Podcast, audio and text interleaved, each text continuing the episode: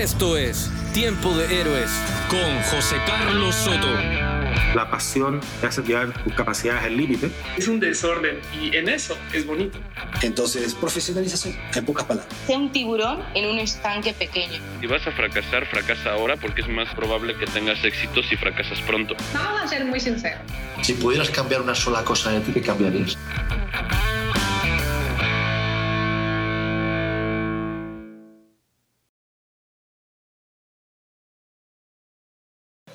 Hoy es un programa distinto, en lo que nos estén escuchando, nos está escuchando gente en vivo, ahora mismo tenemos algún, algún seguidor aquí en la sala, está, está Paloma de hecho, que acaba de llegar, y tenemos también a la gente que nos escucha en el podcast después, porque esto lo estamos grabando, ¿vale? La idea es que hablemos un poquito entre nosotros de lo que es vivir fuera de España, irse a currar al extranjero. Tenemos aquí también a un italiano que nos puede decir también lo que es irse a un país que no es el mismo idioma, porque eso también es importante. Nosotros como españoles irnos a México pues nos resulta más fácil, pero al final Máximo es italiano y, irse a un país con un idioma distinto también es una barrera más. Entonces yo quiero hablar con vosotros, os voy a ir comentando uno a uno y que me vayáis contando y luego, por favor, conversación, charlar, debatir, porque se trata de que, de que estamos entre amigos y que podamos hablar entre todos. Eh, os voy a presentar para que la gente que no sabe quién sois en el podcast y que esté aquí eh, sepa, sepa quién sois. Tenemos, lo voy a decir por orden de lista de los que tengo aquí apuntados, a Uriol Cortés, que es el director de SmartFit en México. Y SmartFit, Uriol, tú nos vas a contar un poco mejor ahora cuando te dé la palabra, pero es la tercera cadena de gimnasio más grande del mundo y la más grande de Latinoamérica. Lo cual supone un reto también de la parte corporativa dirigir a tanta gente en un momento además complicado ahora a nivel, a nivel económico para los gimnasios. Eh, luego tenemos a Antonio Gómez, que si me equivoco, por favor, no, no, avísame, eh, es eh, manager de assets de hospitalidad en Toro Urbana. Eh, si, si, algo más dicho, por favor me corriges, que tú para eso no te cortes.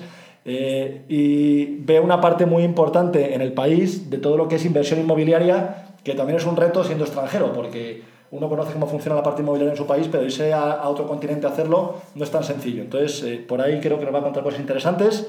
Tenemos también a Máximo Baldo, que es director general de NH Hoteles para México, Cuba y Caribe, eh, una empresa turística importantísima a nivel europeo y a nivel nacional en México también, con más de 15 hoteles y también muchas, muchas, muchas personas a su cargo. Y por último, Luis Menéndez, que es CEO de IBH, que es una empresa súper interesante para esta conversación porque es especialista en internacionalizar empresas que vienen de otros países a México. Entonces, eh, conoce muy, muy bien el punto de vista del que va a buscarse la vida fuera del país y, a, abrir mercado y, abrir negocio. Entonces, chicos, gracias por estar. Os, os doy la bienvenida a los cuatro. Eh, me gustaría empezar por preguntar pues, eh, al primero que tengo en la lista, que es Uriol. Uri, ¿qué ha sido para ti irte lejos de España a trabajar, a, porque tú has estado en distintas empresas además, a, a buscarte la vida? Cuéntanos un poco tu experiencia resumida. Pues podría decir que fue algo divertido, ¿no? Yo llegué a México muy joven, llegué con 25, 26 años.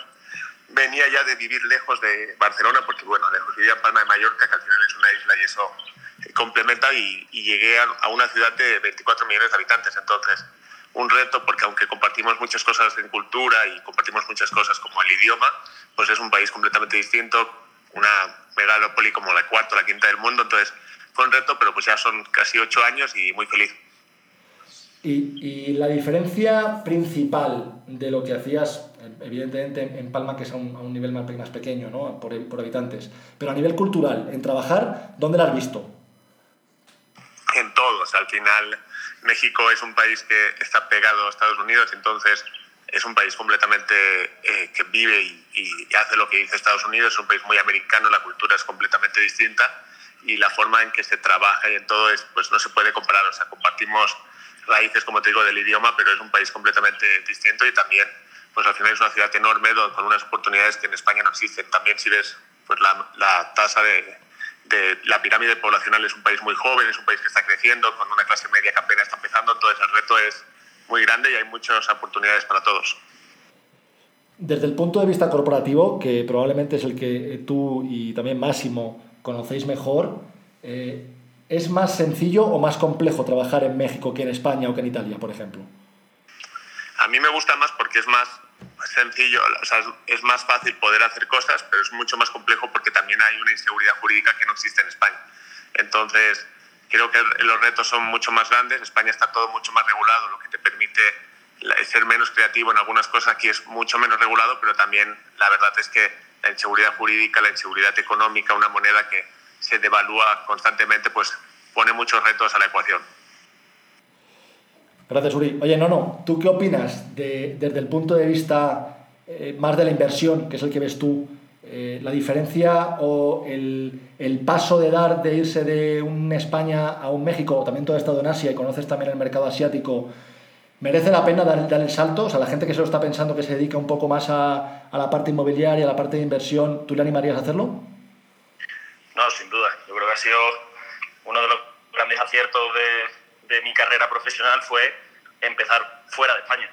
¿no? Al final, eh, haber estado en países con moneda diferente, que no son comunes las divisas, que no son comunes las cosas de hacer, eh, cómo, cómo hacer negocio y cómo atraer inversión extranjera, pues obviamente te da una vista eh, muy, muy grande de lo que ocurre en el mundo, ¿no? O sea, al final, efectivamente, lo que decía Oriolo, 100% de acuerdo. O sea, esto, México, lo único que tiene de de español es el castellano, porque lo demás es, muy gringo, ¿no? es muy americano, como se, como se dice. ¿no? Entonces, claro, desde el punto de vista inmobiliario, en el país, la tercera, la tercera mayor industria, después del petróleo y del turismo, y el turismo que también depende mucho del inmobiliario, pues claro, pues imagínate la visión que te da. ¿no? Y aparte, eh, eh, eh, lo bonito es que estás viendo a, países más fuertes, un Canadá, un Europa, incluso asiático, venir a México por el potencial que tiene la industria inmobiliaria. O sea,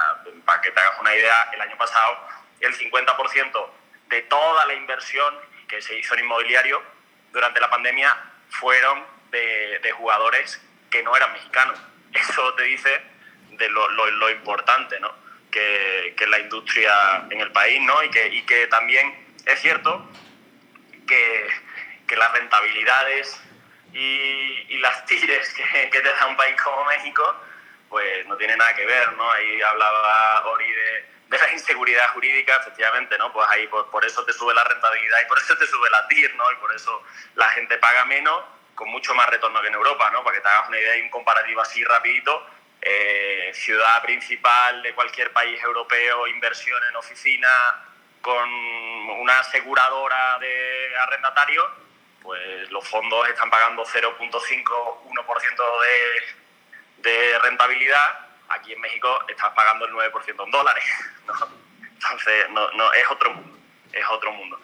Pero bueno, eh, al final te da una, una, visión muy grande, ¿no? Y especializarte en, en los tigres, eh, que al final pues, son los tigres asiáticos y los tigres de Latam, eh, pues también te da una fuerza eh, en tu carrera y en tu background bastante, bastante importante, ¿no? O sea, yo cuando pasé por Singapur y comprendí un poco qué era Tailandia, que era un monstruo, un monstruo como Indonesia o como Vietnam, pues claro, también ahí te da un poco la visión de lo diferente que hacen los países, los negocios, acostumbrados a lo que venimos, ¿no? Que es una Unión Europea, pues nada, que uno más uno es dos y no te salgas del caminito y no te salgas de, del carril, ¿no?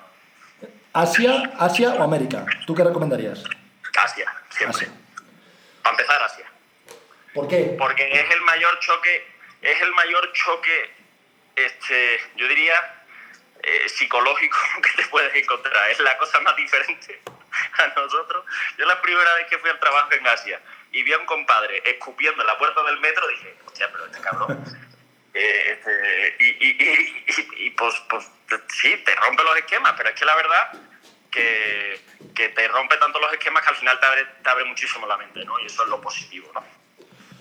Oye, Máximo, tú desde el punto de vista más, más eh, ves un poquito las dos partes, porque ves también la parte de inversión inmobiliaria por el tema de hoteles, pero también ves mucho la parte corporativa de dirigir grandes, grandes grupos de personas. Eh, ¿Qué es lo más difícil que te has encontrado al salir de Italia y trabajar en el extranjero? A ver, yo creo que lo más complicado ha sido encontrar eh, los perfiles adecuados, porque veo que en, en, México hay muchísimos job offers, entonces tú ves, te llegan a veces hojas de vida que son de hasta perfiles ejecutivos altos, ¿eh? que han trabajado en tres años cuatro empresas. Y a lo cual claramente también al gerente le tienes que dar un poco de tirón de orejas porque no es inviable pensar que una persona pueda, puede estar en una compañía menos de, de un año, ¿no? Pero eh, hay, hay muchísimo oportunismo, pero esto también es demostración de que hay muchas oportunidades en México. Y, mm, pero sí, ese, ese, es un poco la, la gran, el gran reto, ¿no? encontrar eh, perfiles de buen nivel, eh, con, con, buenas competencias, pero que luego quieran, eh, que, que crean y se comprometan en un proyecto, que es un proyecto profesional y de vida. Yo creo, porque cuando te gusta una, un sector, te gusta una empresa, crees en una marca, crees en un producto, crees en un servicio, eh, no, no, lo hace. Todos estamos, tenemos una motivación primaria que es el dinero, evidentemente, porque todos tenemos que vivir y, y pasarla bien, pero también hay, hay una, un, un, salario emocional que es, que es fundamental y es importantísimo. Y yo creo que a veces a la gente le falta un poco esto pero yo he tenido la suerte que me ha costado tiempo, pero he encontrado un, un equipazo aquí en, en, México y lamentablemente en 2018 perdí uno, además, que está en este chat, que está en este grupo, eh, pero ha sido, ha sido, ha sido seguramente el, el reto más, más grande. Me parece súper interesante la parte esta que comentas de la dicotomía entre aprovechar las oportunidades que hay, porque hay de alguna forma falta de talento cualificado a alto nivel, pero a la vez que estas tantas oportunidades vayan implícitas a un compromiso de la gente con los proyectos, que no salten de un lado a otro porque entonces el proyecto no se puede construir. Y esto creo que también aquí Luis nos va a poder dar mucha luz porque eh, también las, las, empresas que quieren dar el salto a, pues América, ¿no? que están en España o que están en otros países, quieren entrar en México, tienen que traer un compromiso fuerte con el país, porque, corrígeme si me equivoco Luis, el, el, desarrollar una empresa en México no es de un día para otro, requiere músculo y requiere tiempo. Tú, Luis, ¿qué recomiendas a la gente que quiere salir de España y aventurarse en América para que tengan éxito? De lo que has visto tú, que has visto muchas empresas. Hola, pues muchas gracias, José Carlos. Lo primero, mandaros a todos un abrazo y os comento, lo que el ejercicio que tiene que hacer la gente que venga a México, que es un país fantástico y tiene oportunidades, es hacer el ejercicio a la inversa. ¿Qué pasaría si viniera un mexicano a nuestro país? ¿Se lo pondríamos fácil? ¿No? ¿Qué pasaría si viniera y desapareciera? Entonces, al igual que si viniera un mexicano a España, nosotros queremos que haya eh, seguimiento, recurrencia, inversión, pues lo mismo querrá un mexicano de nosotros. Claro. Entonces, muchas veces nosotros venimos aquí en plan conquistador pensando que todo es fácil y lo que tenemos que entender es que las barreras y todo existen. La gente lo que quiere aquí es compromiso, el mismo compromiso que querríamos nosotros a la inversa. La gran diferencia que te da México a, y Latinoamérica en general, a mi juicio, desde mi vivencia con Europa, es que en Europa, y sobre todo en España, que es un país que amo, nos educan a mantenernos siempre en la misma línea de vida. Si naces en un estrato, siempre estarás en ese. Eh, ten trabajo por 20 años en el mismo lugar. Eh, adecuate siempre al mismo rango eh, nominativo de salario. México es un país que si trabajas, te lo agradece. Y que tienes la capacidad de empezar de abajo y llegar a ser el más grande que quieras. Y tienes la capacidad de ser el más grande que, que quieras y no trabajar y venirte abajo. Entonces, mi gran recomendación es esa. Que no pensemos que porque nosotros vengamos de otro país tenemos más derechos que el que ya vive aquí. Que lo enfoquemos al revés. ¿Qué pasaría si uno de aquí viniera a nuestro país? Pues lo mismo esperan ellos de nosotros. No sé si te he sabido responder, pero bueno, ojalá que sí. Sí, sí, sí, sí, ha respondido muy bien porque además eh, has, has, aportado lo que decía Máximo del compromiso, pero también creo que eh, pones un punto importantísimo en lo que tiene que tener la gente que venga aquí, que es ambición. Eh, si vienes con mentalidad mediocre y tal, eh, con ganas de que las cosas salgan solas, porque piensas que en Latinoamérica se trabaja más lentito y la gente tiene menos capacidad, entonces tienes que esforzarte menos, estás frito. Y creo que, creo que ese punto es fundamental. Eh, ¿Tú recomendarías, Luis, a la gente que está ahora en España fastidiada porque no hay oportunidades, porque el gobierno cada vez pone más trabas, bla, bla, bla, bla, bla, a venirse a México? Yo la verdad que no lo resumiría en la gente que está fastidiada. Yo lo resumiría en la gente que esté fastidiada o no, que tenga ganas de crecer, de aprender, de tener una escuela de ventas, de luchar contra la adversidad para generar más y de que su trabajo se convierta en riqueza, que venga a México, que vaya a cualquier país que se lo pueda ofrecer. Repito, eh, comparto mucho la opinión que ha tenido antes Antonio. de decir que en Europa muchas veces uno más uno son dos. Aquí uno más uno puede ser cinco, siete y depende de ti. Lo que no se puede es ir por la vida pidiendo mucho y quejándose de todo. Entonces, efectivamente, no lo, no lo diría por quién lo pasa bien o pasa mal, sino todo aquel que quiera tener la oportunidad de crecer como persona y en lo profesional, creo que México es un muy buen país. ¿Tú, Oriol, qué opinas? Yo coincido con lo que acaba de decir Luis y, y creo que el resumen que él hacía, la palabra humildad es la más importante. O sea, al final estamos hablando de un país donde la, a lo mejor, desgraciadamente, hay poca clase media, pero hay gente que se está, está estudiando en las mejores universidades, no solo de México, sino de Estados Unidos, que vienen con un alto nivel de haberse movido por todos lados y si llegas como español pensando que aquí vas a arrasar, pues te la vas a meter. Y también coincido en el tema de Luis de pues que no solo es la gente que esté fastidiada, es la gente que quiere ambición, porque aquí no hay paro, aquí no hay seguridad social, aquí no hay muchas cosas. Entonces, si solo vienes a, llorar un poco, pues te vas a joder y a morir de hambre. En España al menos te mantienen un poco. Aquí eso no existe. Entonces, hay que venir con ganas de comerse el mundo y trabajar. Eh, yo, yo coincido con eso. No, no. Tú, desde el punto de vista del que, del que ha estado en tres continentes, eh, ¿en cuál crees que tiene mejor salida alguien ahora de España que, que como dice Uriol, que tiene ganas, que, que, necesita hacer cosas con su vida, ¿dónde le dirías, oye, vete a México? O, o sea, porque Asia ya has comentado que es un choque cultural muy fuerte, que la experiencia es brutal, pero a lo mejor tardas más en adaptarte o tardas más en conseguir algo. ¿Dónde tú le dirías eh, que diera el salto? Mira, yo, yo creo que, es que no puedo estar más de acuerdo, creo que esta charla sin estar en Clubhouse, la hemos tenido 40 veces entre nosotros, ¿no? Totalmente. Eh, eh, creo que es, son dos cosas, ¿no? Es actitud y aptitud. Eh, efectivamente, el que viene con el síndrome de Cristóbal Colón se va como un mojón pinchar un palo aquí. Eso es así. Y, eso lo hemos visto.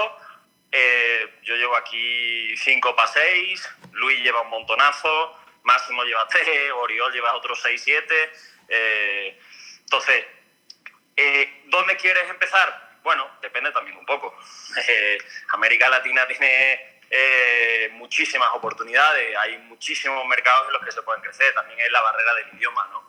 el idioma se puede hacer muy duro en un país que no sea de habla castellana si no lo manejas bien, ¿no? En mi caso, yo pues, pues es que me tuve que buscar las papas para hablar inglés mejor que castellano, porque no estaba en Singapur, porque es que si no, es que cosas tontas como ir al súper, pues ya es que no tenían, no tenía ni para joder idea. Me acuerdo la primera vez que tuve que, que ver cómo se decía calabacines en inglés ahí en medio de una china ahí intentando traducir porque es que no tenía ni puñetera idea de cómo se llamaba, ¿no? Y eso, eh, eso te hace abrir la mente, ¿no? Entonces, eh, por el idioma yo me guiaría. Oportunidades, pues oportunidades tienen todos los países, la verdad. O sea, gracias a, gracias a gente como Luis, por ejemplo, pues empresas que no veían más para allá de un metro cuadrado de la puerta de su empresa, pues eh, se abre al mundo, ¿no? Eh, México, ¿qué ofrece? Bueno, pues ofrece que, que, que, hablas en castellano, ¿no? Y que hay muchas cosas muy similares, pero, eh, ojo, que no quiere decir que cosas similares sean sinónimo de te va a ir bien, ¿no? También hay que comprender un poco cómo se hacen los negocios aquí, ¿no? Este, todo en este chat, pues pues somos gente que, que, bueno, que en, sus empresas eh, tienen ciertos puestos importantes o incluso eh, propietarios de empresas como Luis, pero sí, pero sí es cierto que, que pues, en, eh, pues hemos pasado momentos difíciles, o sea, y bueno, pues que, te voy a decir la que estamos pasando máximo este, Orión y yo ahora mismo, ¿no? O sea, date cuenta que, pues, Máximo, ¿cuándo, ¿cuándo hace que la última vez que, que entró un tío en, tu hotel tú, dices sin uh, riesgo que tenga COVID o, o con COVID, o con COVID. No, no, es, es, es, durillo, tío, es, es, durillo, pero, pero durillo y encima lejos de tu casa, pues te multiplicas, ¿no? O sea, la fortaleza mental que tienes y la manera, la empatía, yo creo que es algo que, la capacidad de adaptación, ¿no? Muchas veces me decían, oye, no, no, es que a ti te da igual una cosa que la otra. Digo, pues es que ya te acostumbrado a adaptarte, macho. Es que, pues, pues iris what it cabrón. Oye, eso, eso, mira, vamos a hacer hincapié en eso. Y os voy a hacer una pregunta a los cuatro abierta y interrumpir lo que queráis, y, en lugar de hacerlo uno por uno, para darle más dinamismo. ¿Qué tiene que tener alguien que quiera lanzarse a la aventura en el extranjero? Es que, o sea, ¿qué, tiene que cumplir? Aparte de la ambición, que ya hemos visto, de las ganas, de, que es que son los básicos, ¿no? Si no tienes ganas, pues no, mejor no te quedes, no te muevas de casa. Pero ¿qué más tiene que tener a nivel mental para poder lanzarse y poder tener éxito? Entender la cultura. O sea, tienes que ir y, y entender la cultura donde vas, adaptarte. Eh, no son los demás que se tienen que adaptar a ti, sino que eres tú que te tienes que adaptar al estilo de vida, a la forma de, de hacer negocio, de la forma de, de, vivir, de conversar, de hacer amistades, de hacer todo. O sea, absolutamente todo. Para mí, yo creo que la, la clave, yo me he adaptado a México estupendamente, es un país que amo. Además, he tenido la suerte de, de conoceros a vosotros y de conocer a muchísima gente fantástica. Pero esto creo que también es, eh, viene porque te, te, te adaptas y te, te quieres sumarte ¿vale? Y no eres ahí de, como que de paso. Entonces, si uno viene para estar de paso, claramente no se va a adaptar y si no te quieres adaptar, no vas a, a poder estar mucho tiempo y vas a fracasar, según yo.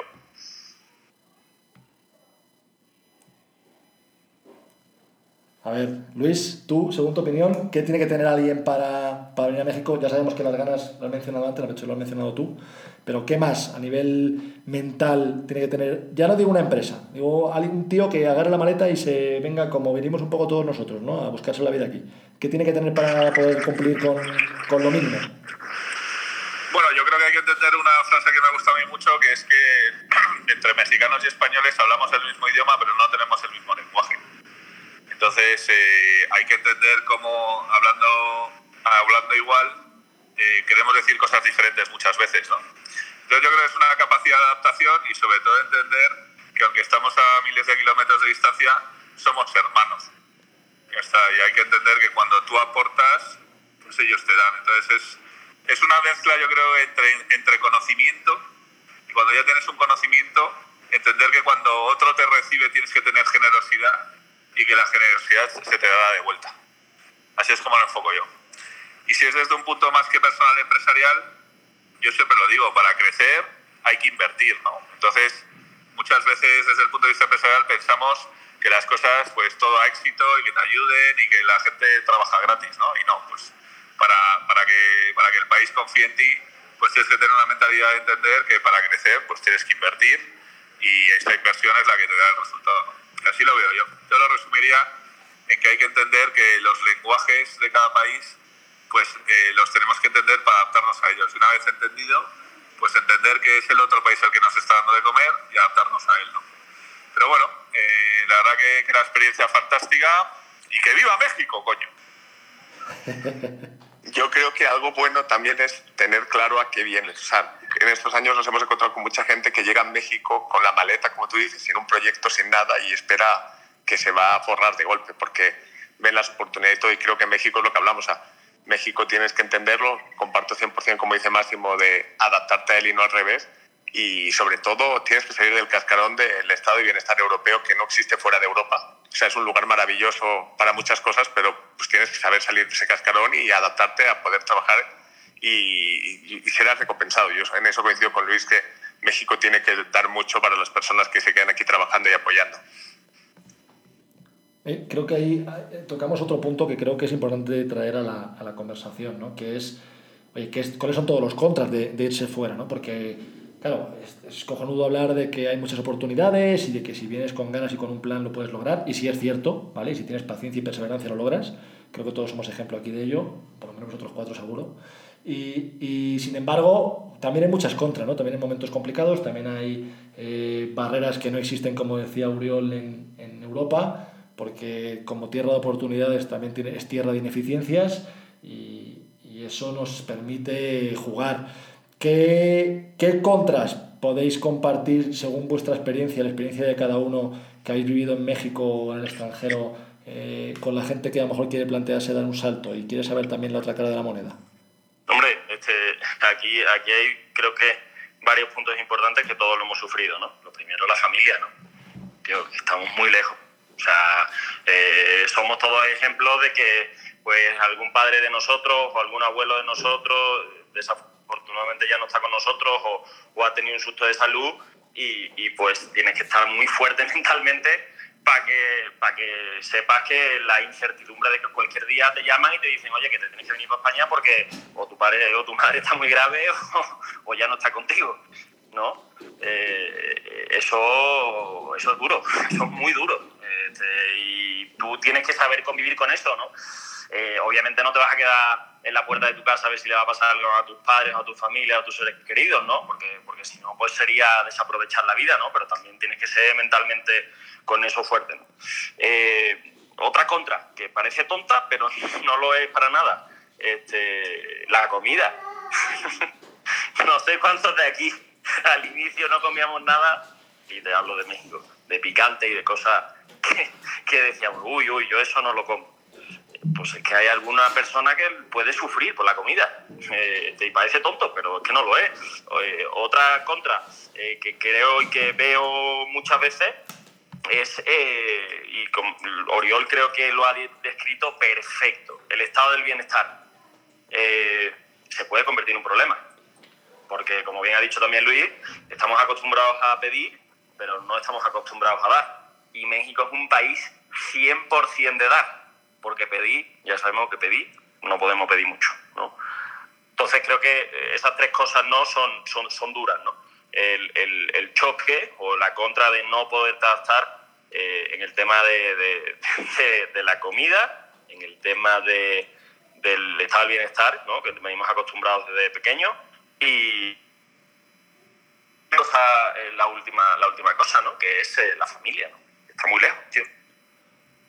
Para mí, el contra más importante de México, y desgraciadamente no es de México, es por un tema cultural de que todo el tema de tráfico de drogas en Estados Unidos es la violencia. O México es el único país, un país altamente violento y es el único contra que tendría. Y, comparado con otros países, tú lo comparas con otros países de Latinoamérica y es eso, es por un tema intrínseco que no depende de ellos, pero yo creo que es el contra más grande que tiene el país y que tiene que trabajar en él. Sí, estoy Vale, Luis, te escuchamos. No, de mi lado totalmente de acuerdo. Al final, lo que han dicho los compañeros es, es la realidad, o sea que poco, poco más que añadir.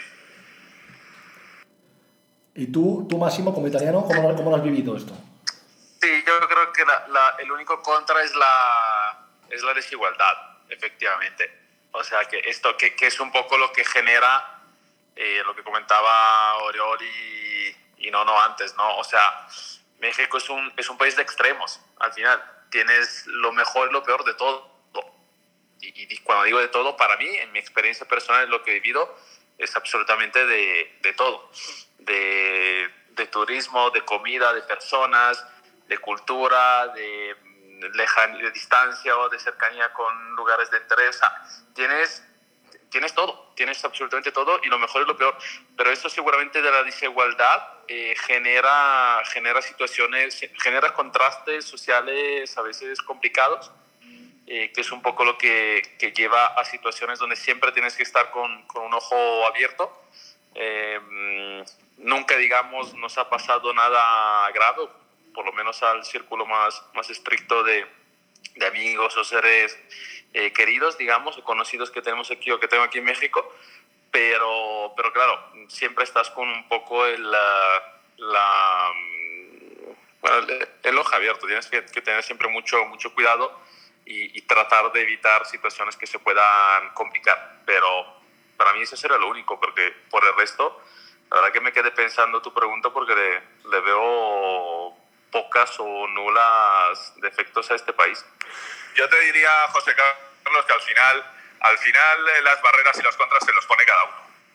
¿Vale? Yo he visto muchísima gente que viene al país y se mete en una espiral de queja constante y de crítica constante a un país que le ha recibido. ¿Me explico? Entonces es, es algo que cada uno tiene que trabajar. Hay gente que tiene, que tiene mayor capacidad de adaptación y hay gente que tiene menor capacidad de adaptación y las contras se los pone uno mismo si tú estás dispuesto a vivir con las circunstancias que tiene el país, pues serás muy feliz y si no, eh, y no te adaptas a la cultura del tiempo, a la cultura de las personas, al tema de la inseguridad, a tal, pues obviamente pues, pues, pues te costará más estar aquí y, hay gente incluso que viva a disgusto que dura muy poco, ¿no? Entonces yo creo que es más un ejercicio personal, ¿vale? lo que existe en el país ya todos somos conscientes de ello. ¿Vale? Pero si está contra favor, pues ya es una cosa tuya, ¿no? Y, y yo voy a añadir algo que tú hablabas de la gente fastigada en España. Yo creo que mucha gente que está harta, harta en España y todo, mi consejo es al revés, que salgan del país, se den cuenta de todo lo que hay fuera y cuando vuelvan van a ver que España es un gran país. Entonces yo creo que esto también, mucha gente que está harta y todo esto es que no ha, no ha, no ha viajado suficiente y sobre todo pues, quedándose a trabajar allí. Sí, capacidad de adaptación y perspectiva, me parece fundamental. Es que y, y, los italianos también, ¿eh? Yo, Oriol, ahí deberían de hacer lo mismo mis, mis compatriotas porque yo acabo de estar ahí un, unos meses ahora y cuando regresas te das cuenta de, de, lo maravilloso que es todo. Y lo bonito de ir al extranjero también es que cuando regresas a tu país es como que regresas de vacaciones. O sea, que tu país, cuando vas a tu país estás de vacaciones, que es algo muy bonito. Yo, yo, yo creo que ahí podemos pues Máximo, Máximo, a ver si nos invitas de vacaciones, macho. Que queremos ir a la Toscana y tal. Cuando aquí, a, la, a Cerdeña. Porque eh, Italia es muy, muy.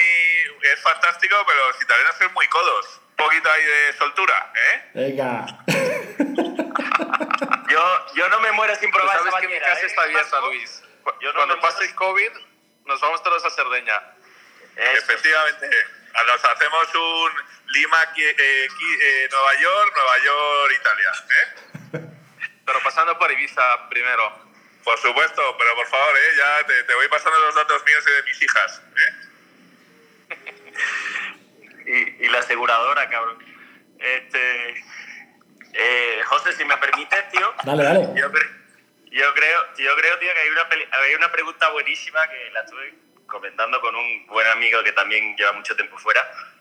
Eh, ¿No veis a, vuestro, a nuestros países, en el caso de Italia y España, ya países muy buenos para vivir, porque obviamente vamos ya para arriba y vamos siendo más grandes, pero muy difíciles para trabajar? Totalmente. Totalmente. O sea, yo lo veo, yo España lo veo y, y a lo mejor alguien no está de acuerdo conmigo, pero yo lo veo un país para retirarme y disfrutar de la vida a partir de los 55, si puedo, y, y ya. Pero para currar no, no me veo volviendo a abrir, a picar piedra allí, la verdad. No sé si acabé muy desencantado o qué, pero, pero yo no me veo. Y esa, y esa, esa creo que, eso, eso creo que genera diferentes perfiles de los que se van fuera. O sea, eh, no es lo mismo irte fuera con todas las consecuencias y, oye, sin mirar atrás y, bueno, pues el día que puedas volver, pues fantástico maravilloso, pero vivir la experiencia que te toca vivir, pero también eh, irte fuera para estar con el rabillo del ojo todo el día puesto en España eh, o en el país que sea, en el caso de Máximo Italia, eso también yo recomendaría, si vas a estar así, no vengas, porque se hace muy cuesta arriba, se hace muy cuesta arriba, ¿no? Esto de, esto es lo típico, ¿no? O sea, que estés en un chat con amigos y que te vayan comentando y que te manden fotos, fantástico, maravilloso, pero que estés todo el día en contacto con ellos y no te abras al país que estás, pues eh, se puede generar un problema, tanto personal como de la familia si te la traes, como de, de, cualquier, de cualquier tema, incluso hasta en el performance de tu trabajo, ¿no? O sea, miles de gente que vienen y dicen, oye, pues yo aquí voy a hacer caja y me voy. No, la actitud no es esa, maestro. La actitud es intenta darle al país que te está dando mucho todo lo que, todo lo que pueda, que seguro que te va a recompensar, pero aparte de eso disfruta la experiencia, ¿no? Que creo que hay un perfil de gente que se va afuera que no termina un poco de, de salir. Sí, sí, yo conozco varios que van contando un poco los días para volver, que siempre está pensando lo que voy a montar en España, que siempre, y así. Pero va un poco enlazado a lo que comentaba, creo que, creo que era Luis o era Uriol, no me acuerdo, de que hay que venir aquí con un plan, ¿no? O sea, no puedes venir aquí de, bueno, vengo aquí un mes y, y a ver qué pasa, y si no me quedo dos meses, no me quedo tres, porque entonces ni estás aquí ni estás allí.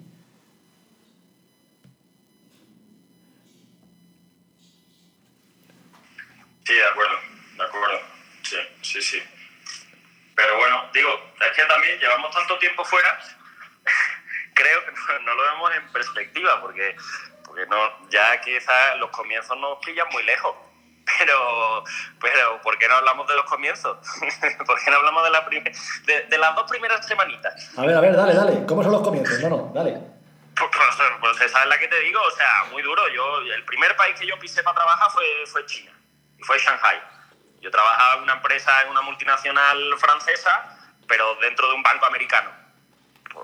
Pues, pues, encuentra trabajo, perdón, encuentra piso, ubica el súper, ubica el médico, entiende el seguro de salud, eh, haz la visa, eh, y claro, y todo esto sumado a la preocupación de tus seres más cercanos de estará bien, no estará, no estará bien, lo estará pasando mal, lo estará pasando bien. Este, eh, otra cosa muy tonta de los inicios, que es que los tienes que tener bien puestos porque psicológicamente esas dos, tres primeras semanas son durísimas, porque no tienes amigos o tienes el amigo del amigo que lo tienes que llamar y que lo tienes que llamar y te tienes que quitar la vergüenza, o sea, eso de no, es que a mí que me llamen, no, es que, no, no, a mí, maestro, tú vienes aquí y tienes que buscarte las habichuelas, porque es que si no, y no buscarte solamente las habichuelas en el trabajo, es buscarte las habichuelas también fuera del trabajo, porque eso es el 50 o el 60% de la gente que, que cae y que se vuelve porque no aguanta, es porque después de su trabajo, pues no tiene vida en el país en el que está. Y, y eso... Pues para mí, para mí mis primeras dos semanas fueron la leche Primero descubrí un país fantástico. Los mexicanos me arroparon, vamos, que fue tal. Y luego salí todos los días durante esas dos semanas. Fue acojonante, tequila, limoncito y salita, todo el día. Así que la verdad que mi experiencia total. Luego ya me casé y todo se fue a la mierda. Las dos primeras semanas las aguardo, las recuerdo con, con mucha locura. Quizás es verdad porque también no está en Asia, que se habla otro idioma y diferente. Pero en México la verdad que, que, una de las cosas de las que yo siempre presumo mucho, sobre todo cuando oigo, oigo algún español criticando al país, es lo fantástica que es la gente aquí. Además lo digo de verdad. Y, y, cómo te arropan. Entonces, bueno, fue un infierno. Fueron dos semanas de dale que te pegó. Que si comida, cena, desayuno, te grita para arriba, te grita para abajo. Y nada, así dijo mi mujer enseguida que pasas por la capilla. En la tercera semana y dijo, nos casamos. Digo, va, me han pillado. Eso te, iba a preguntar por la tercera semana, Luis. Te iba a preguntar por la, la tercera semana, nada. Vino, vino ya mi mujer, limpió la casa, olía rosas. Y en lugar de tener una toalla para todo el día, pues ya tenía jugar. O sea que bien. Oye, Máximo, ¿cómo, fue, ¿cómo fueron los primeros días en Colombia, maestro? Divertidos, divertidos. A ver, al llegar en, en Colombia, yo tuve la suerte que ya tenía ahí amigos. Entonces, bueno, tú, tú, tú conociste a, a, Eduardo.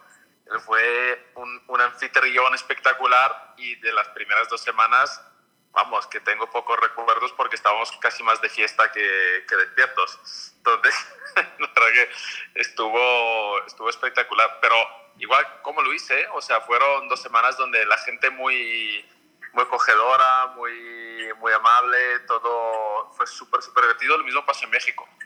En México también, al final yo tengo, tengo un recuerdo maravilloso del, del comienzo. Ah, no, os voy a contar algo divertido. Mi comienzo en España.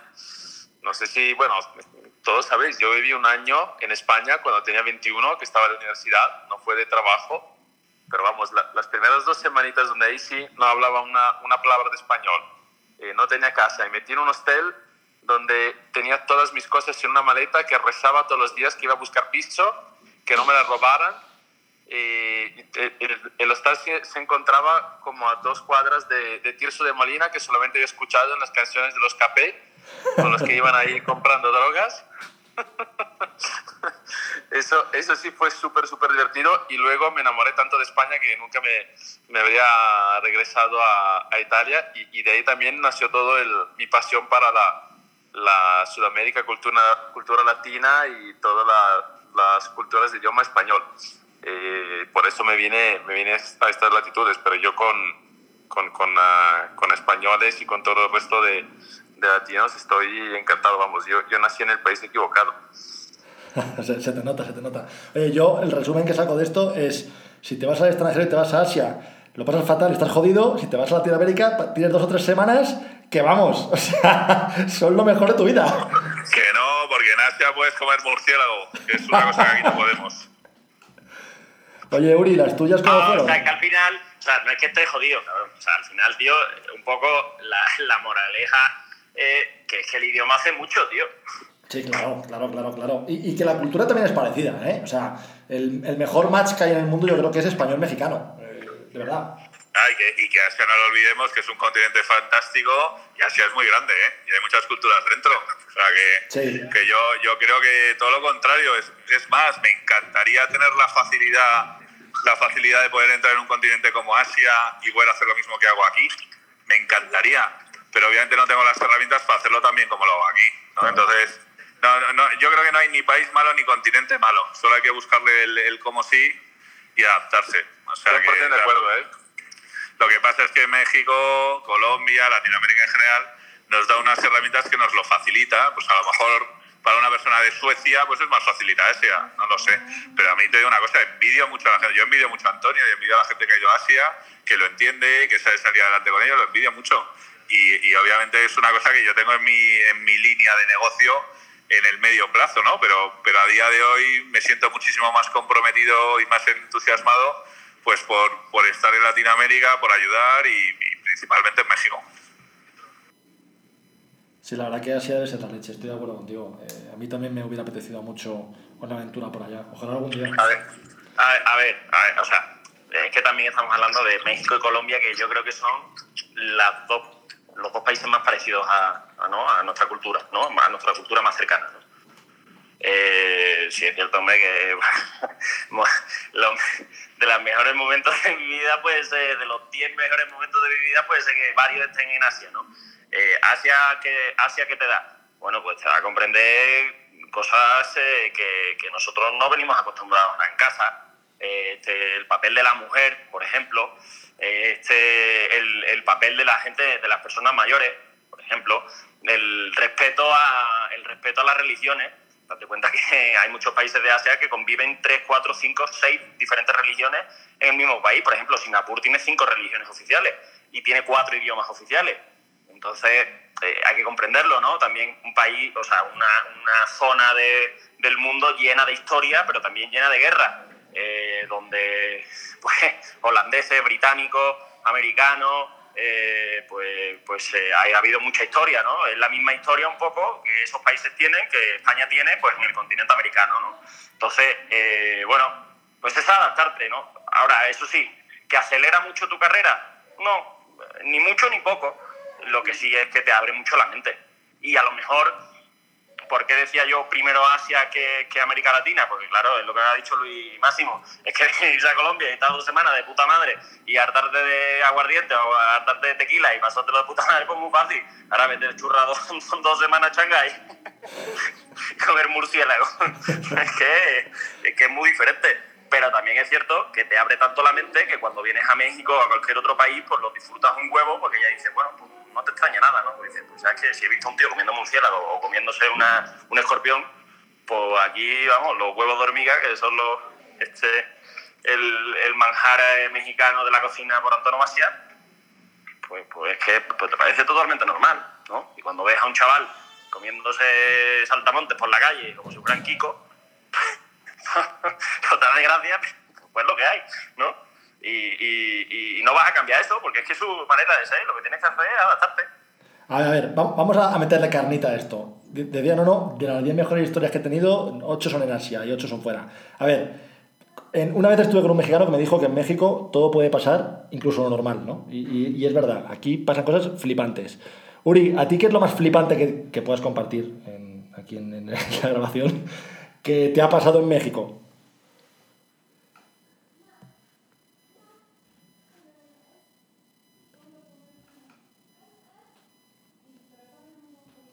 Yo creo que Auriol, Auriol hemos perdido. No, no, te toca. Bueno, yo tengo, yo tengo, digo, pues al final, pues que son muchos años ya afuera, ¿no? Yo creo que, mira, la mejor, creo, y lo que yo me llevo es eh, los amigos que hemos hecho. Este, eh, pensaba que no nos íbamos a hacer, un grupo de nosotros, pensaba que no nos íbamos a hacer tan amigos porque éramos diferentes edades, diferentes, este, diferentes eh, ciudades en España, diferentes grupos de amigos. Y bueno, pues ahora, como bien Luis, Luis, Luis lo dice muchas veces, ¿no? mi familia mexicana. Así que eso es lo, yo creo que es lo mejor que, que me ha pasado. Anécdota graciosa. miles, hombre. O sea, ya sabes, miles, que se pueda contar. Hombre, yo creo que la anécdota que tenemos todos más divertida, ¿no? Pues es, eh, eh, todos la sabemos, ¿no?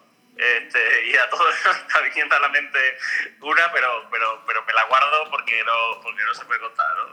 Esa, esa no se puede contar.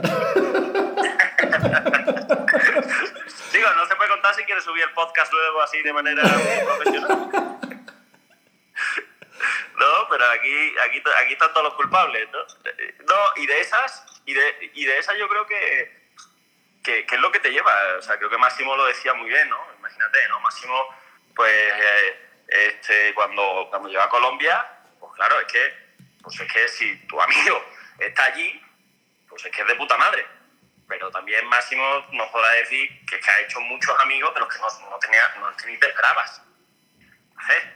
O sea, Total, amigos Hasta, hasta de las piedras, amigos, porque, porque, porque de 6 de la tarde a, a 8 de la mañana que vuelvas a empezar a currar, pues que hay muchas horas, ¿no? Y algo habrá que hacer, ¿no? Efectivamente. Yo de, yo de anécdotas así curiosas desde el principio que fueron muy divertidas. La primera era la manera de saludar, apretando el corazón con dos palmadas en la espalda, que me equivocaba de lado y, y muchas veces me enfrentaba a la cara de quien saludaba y me miraban, me miraban como diciendo, ¿pero qué me quieres dar un beso o qué? con el saludo. El porque nosotros saludamos por el otro lado. Luego otra cosa muy interesante que me pasaba que, que te tienes que adaptar es eh, la continuidad en los eventos familiares, ¿no? Pues que ibas a un bautizo, tú vas en España a un bautizo, te despides y te vas. Aquí en México vas a un bautizo, te despides y te tienes que de- despedir cinco veces. Y me acuerdo una vez que me despedí, me quedé esperando en el coche, que venía un familiar mío que me iba a llevar, y me vienen a, me vienen a buscar después de media hora, me dicen, ¿pero dónde estabas? Digo, pero si ya nos íbamos. Y dice, que no, que no, que nos hemos despedido una vez, aquí todavía quedan ocho horas. Has dado el aviso. Y luego en el trabajo, pues te puedo contar una, una que fue al principio cuando llegué que fue muy buena, que fue cerrar una negociación con una compañía muy grande de aquí y luego me enteré que el tío ni trabajaba en la empresa. Hostia, eso me ha pasado a mí también. Eso me ha pasado a mí también. Entonces son las, son las barreras que te vean curtiendo y que te pone un poco el país, pues para que el país te pone a prueba para ver si vas a ser serio con ellos, ¿no? O sea, que, que hay infinidad. Y luego, bueno, otras más divertidas, pues estar con un señor íntimo amigo mío y un día me lleva una mujer y al día siguiente otra, y yo ya no sé quién es la mujer y quién no. O sea, cosas, cosas que en España nos pasan bastante poco. O sea que va, infinidad. La verdad que es un país en el que uno, uno disfruta la vida. Yo siempre digo que en México los mexicanos saben vivir la vida. Nosotros en España estamos demasiado preocupados por el futuro, parecemos japoneses. Y aquí la gente vive el día, y la verdad que es, es muy divertido. Oye, tío, este, también una cosa que a todos nos habrá pasado es el uso de los adverbios de tiempo. Es brutal, es brutal. Sí, y el, y el- y el- y el nos vemos en tu casa, nos vemos en tu casa. A mí lo que, a mí lo que me dice, a mí lo que me hace gracia, Luis, es eh, mi casa que es tu casa, ¿no? Un carajo, mi casa es mi casa y la tuya es la tuya. Sí, joder, yo de esa sí que me he equivocado de lo de porque en tu casa, y yo me quedaba diciendo, pero ¿cómo que en mi casa? Si nunca has estado en mi casa, joder. Es verdad. Es y- la al, principio, mejor, al principio esto te confunde. Es verdad. Y el luego, el luego, luego vamos. Y entonces, claro, como nuestro luego es luego, luego, pues, pues no sabes si es luego o luego. Y yo estaba en una comida, la primera cena, o comi- fue cena, eh, eh, de, de- de- de trabajo, y me dice eh, el, el mexicano con el que estaba, dice, oye, luego vamos a no sé dónde, ¿no? Que era otro sitio también que se comía. Y entonces, pues yo me reservé de la comida, porque no tenía tanto apetito, me reservé un poquito de donde estaba, ¿no? Y cuando, cuando salimos del restaurante, digo, bueno, oye, pues ¿dónde le digo al Uber para dónde está el sitio ese que comentaba? Y dice, ¿cómo? Dice, sí, hombre, pues, me dijiste no de luego, ¿no? Y dice, bueno, luego, cabrón, pero luego serán dos semanas o nunca, ¿no? Y, y- y, o sea, yo creo que los usos de los adverbios de tiempo también es algo simpatiquísimo. Oye, La y ¿os, os acordáis cuando hubo todo el, el, el quilombo ese del, ah, del huachicoleo?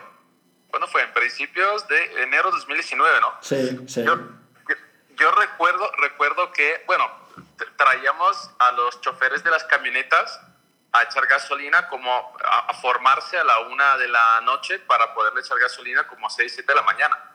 Y estaban ahí 6, 7, 8 horas durante prácticamente un, un mes, todos los días así, para poder tener la, la gasolina para ir a recoger clientes y hacer todas nuestras cosas. Y, un día me di cuenta de que en la gasolinera cerca de, un hotel que tenemos aquí en la Ciudad de México, eh, por la noche iban los, como había mucha gente formada, iban los, los mariachis, todas las, las tienditas que hacen gorditas, tacos y cosas, y la gente formada se montaba unas festotas mientras esperaban la, que les daran gasolina. Pero fantástico. no, no, y te voy a contar una, esta sí, para que veáis lo ignorante que soy yo, y ahí me bajé los humos. Llegué a México y escucho lo de tamales, oaxaqueños, tal. Y entonces voy con el carro, iba, no sé si en un Uber, en un taxi, y me voy, yo qué sé, de Polanco a Santa Fe, por ponerte un ejemplo, ¿no? Y vuelvo a ir tamales, oaxaqueños, y digo, pero este cabrón, ¿cómo coño lo ha hecho? Será hijo puta, digo, ¿cómo cojones lo habrá conseguido, tal? Y claro, cuando se lo cuento a, mi amigo el mexicano, me dice, mira, tú eres tonto, chaval, que hay bastantes. Es una grabación, ¿sabes? Yo me imaginaba al tío subiéndose el turmalet, Hay, hay, cosas muy buenas aquí, eso, eso es verdad. A mí la que, la que contaba Luis, me pasó también la primera semana que llegué, pensaba que había vendido el proyecto del siglo con un tío, me quedé en su oficina y tal, y oye, pues firmamos, no sé qué, esta tarde vienes y me entregas unas máquinas que teníamos de realidad virtual muy chulas Llego por la tarde la oficina vacía, no había ni muebles. Digo, hostia, ¿y esto? Le, pregunta al poli no, se han llevado todo a mediodía y tal. Desapareció. Ya había hecho todo el pedido, me comí 3.000 euros de pedido que me los comí yo. O sea, esa fue la primera experiencia de negocios en México. A partir de ahí dije, venga. ¿Esas cosas pasan? Claro, claro, claro, claro. ¿Ocurre? Claro, pero el tío que está en España, que tú le reportas, dice, este tío es un mentiroso, este tío, este tío es un trapero, este tío me está engañando. No, es que, es que ocurre esa cosa. ¿no? A mí, una de las que yo, yo, yo esta sí, esta, esta fue genial, cerrando un trato con, cuando estaba en, en, en Aguirre Newman, en, en Zafir Goldman, este, eh, un tipo que estaba vendiendo un concesionario de, de coches en, pues, por aquí, por, por México, ¿no? cercano a México. Entonces, eh, bueno, pues empezamos la negociación, llegamos a un precio y su economista eh, me dice, oye, yo voy a ser el que va a firmar la operación y voy a ser el que va a recibir el dinero. Digo, pues si tú no eres el propietario. Y me dice, no, es que aquí el licenciado, como dicen aquí, este, como se gastan los dineros y ya no me paga, pues entonces me dio la, me dio la servidumbre y, puedo disfrutar de, este cobro. Dije, ah, vale, pues estupendo, pues fantástico, maravilloso. Eh, entonces llegamos a la notaría para firmar y con la notaría, con un fondo canadiense, con los abogados pagados dinerales por el lado del fondo canadiense, pues al tío no se presenta. Lo llamo, lo llamo, dice, y, y además te lo dice así tan tranquilo, dice, perdóname que es que ayer me fui de peda y se me ha olvidado ya el notario. Digo, hostia, el economista este que trabajaba con este señor y, yo estábamos diciendo, o sea, esto no puede ser, esto no puede, esto, esto no, esto no, pues eso pasa. Y, imagínate eh, explicarle a tu jefe que no entiende México que esas cosas pasan. Y pues, pues te tienes que adaptar, ¿no? Sí, sí. Sí, Y, y, lo, y, aparte, con, lo, como comentabas antes, con el tema de los tiempos de... O, sea, los, tiempos de entrega de, de, un proveedor o la palabra que, que, uno te puede decir que es a veces, mm, vamos, es muy, muy aleatoria, ¿no? O sea, yo, no, no, tú sabes que lo has vivido, aperturas de hoteles, aquí es un show. O sea, aquí es divertidísimo tuvimos que abrir hoteles en condiciones que los huéspedes no saben, pero ciertos pisos que tuvimos que mantener cerrados, porque de repente el proveedor con tanta tranquilidad te dice, no, es que, ¿qué crees? Eh, no, no pagamos los impuestos de aduana y las cosas que te prometí para hace una semana llegan dentro de dos meses. Y tú ya con los eventos organizados, con grupos entrando, buscándote la vida para ver cómo lo haces, con toda tranquilidad. Y esto es, esto es a diario. Pero llega un momento que ya no te enfadas y ya lo, lo, lo, metes en cuenta y, y, trabajas así, o sea, ya considerando eso como, como algo normal. Bueno, es que eh, eso creo que es lo primero que, que nos diferencia mucho al, al, europeo del mexicano, a lo mejor de otros países también, es que aquí tiene una capacidad de adaptación, de flexibilidad, de improvisación, de plan B, de que nosotros venimos de, de Europa, de España, todo ingenuos, todo protegiditos por papá Estado, con todo organizadito, y luego tenemos que hacer negocios o tenemos que desarrollar una empresa en un país como México o en Asia o lo que sea, y todos tienen un colmillo 50 veces más desarrollado que el nuestro, eh, nos dan 10.000 vueltas en lo que saben hacer y en, lo que, y en cómo hay que hacerlo, y hasta que te enteras de eso, eh, bueno, pues sudas, ¿no? Sin duda, sí, pero, pero, eso, eso, José, yo creo que eso no va a haber, no va a haber disputa en eh, temas entre nosotros. Yo creo que es que lo que hemos aprendido en cómo hacer negocios en este país no, es, un, es un MBA. O sea, yo me río de que se va a cuarto, vamos. ¿Y luego se puede aplicar esto en, en, Europa? O sea, ¿Creéis que luego al volver esto nos sirve para algo o hay que volver a inventarse o a reinventarse allí? Yo creo que lo que hay que hacer es no eh, bajar la guardia en un cierto sentido. O sea, eh, hay, hay mucho, muchas cosas que a lo mejor no so, son imperfectas, pero también por eso abren a muchísimas oportunidades, pero no hay que bajar como el nivel de exigencia, ¿no? Entonces, a veces lo que sí cuesta, pero que hay que, mantener haciendo, es eh, quedarse con la intención de ser siempre eh, la cosa mejor. ¿No? Y, y, eso creo que claramente te sirve también cuando regreses algún día a, a España, a Italia o si vas a otro a cualquier otro continente. O sea, adaptarte, como decíamos al principio, pero nunca, nunca, nunca bajar el nivel de exigencia. O sea, hacer que las cosas salgan porque solamente así es que las cosas realmente pueden salir muy bien, porque en cuanto bajes, el, bajes la guardia, ahí, mmm, vamos, te puede pasar de todo. Pues chicos, llevamos como, como una hora de programa y os quiero agradecer mucho a, a los tres y a Uriol que se ha tenido que salir eh, de estar aquí con, llevo, conmigo. José Carlos, llevo 20 cervezas. Muy Para bien. esto ya, que si no voy a acabar, que no voy a poder ni levantarme. Está mi mujer mirándome con cara asesina. Dile a que participe, que la escuchamos, que seguro tiene mucho que contarnos además, desde la cara B. bueno.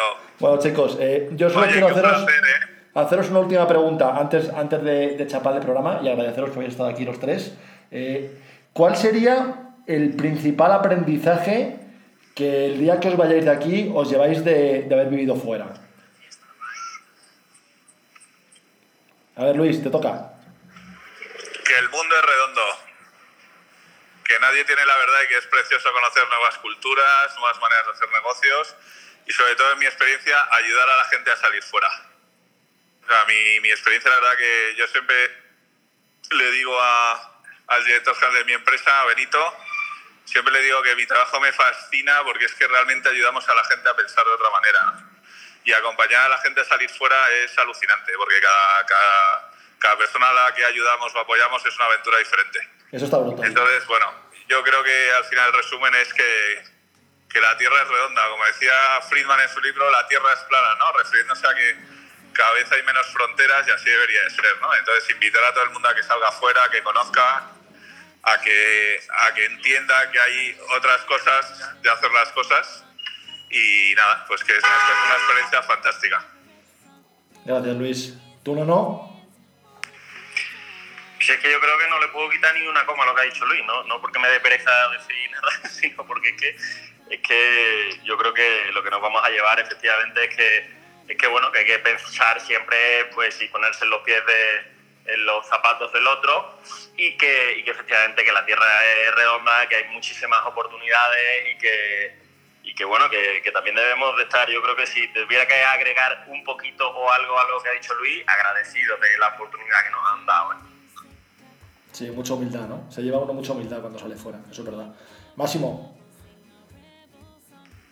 A ver, yo creo que lo, principal que me llevo, y no solamente de México, sino que de todas las experiencias que he vivido afuera, que yo he vivido en muchos países, entre España, Colombia, México, Finlandia, eh, que la vida es una aventura. Y quien no se tira un poco así al, al agua, independientemente de ver si es fría, caliente, profunda, si tiene tiburones o lo que sea, eh, se pierde mucho. Pierde mucho y no, no vive por completo. Eh, lo, lo que uno vive, lo que uno aprende, experiencias, gente que conoces, culturas que, que vives, eh, paisajes que ves, cosas que pruebas. Es, es- eso para mí es vida, es pura vida. Y sobre todo, sobre todo José Carlos, que se me ha olvidado, sí quería decirlo, para que quede asumado de por vida, que es que nos tenemos que quitar todos de prejuicios. No hay nadie ni mejor ni peor que nosotros. Totalmente. Entonces, eso yo creo que es una de las grandes lecciones que me ha dado México. Es cierto, es cierto, tío. Mucha, se aprende mucho y, y se pone uno en su sitio. Tienes toda la razón. Pues eh, muchas gracias a los tres por haber estado aquí. Creo que va a quedar un episodio muy, muy chulo. Habéis eh, traído pura sabiduría al programa, así que ya tenía ganas de hacer algo con vosotros. Por fin se ha dado la oportunidad, repetiremos seguro, pero con muchas más cervezas. Hombre, con- siempre con gusto. Bueno, con gusto y con tequila, con gusto y con tequila. Luis, el, el próximo lo hacemos en la Coyacana. Sobre todo con tequila. Bueno, un abrazo. Un abrazo a los Un abrazo tres. a todos. Cuidaros mucho, gracias. Os quiero. Hasta luego, chicos. Bye.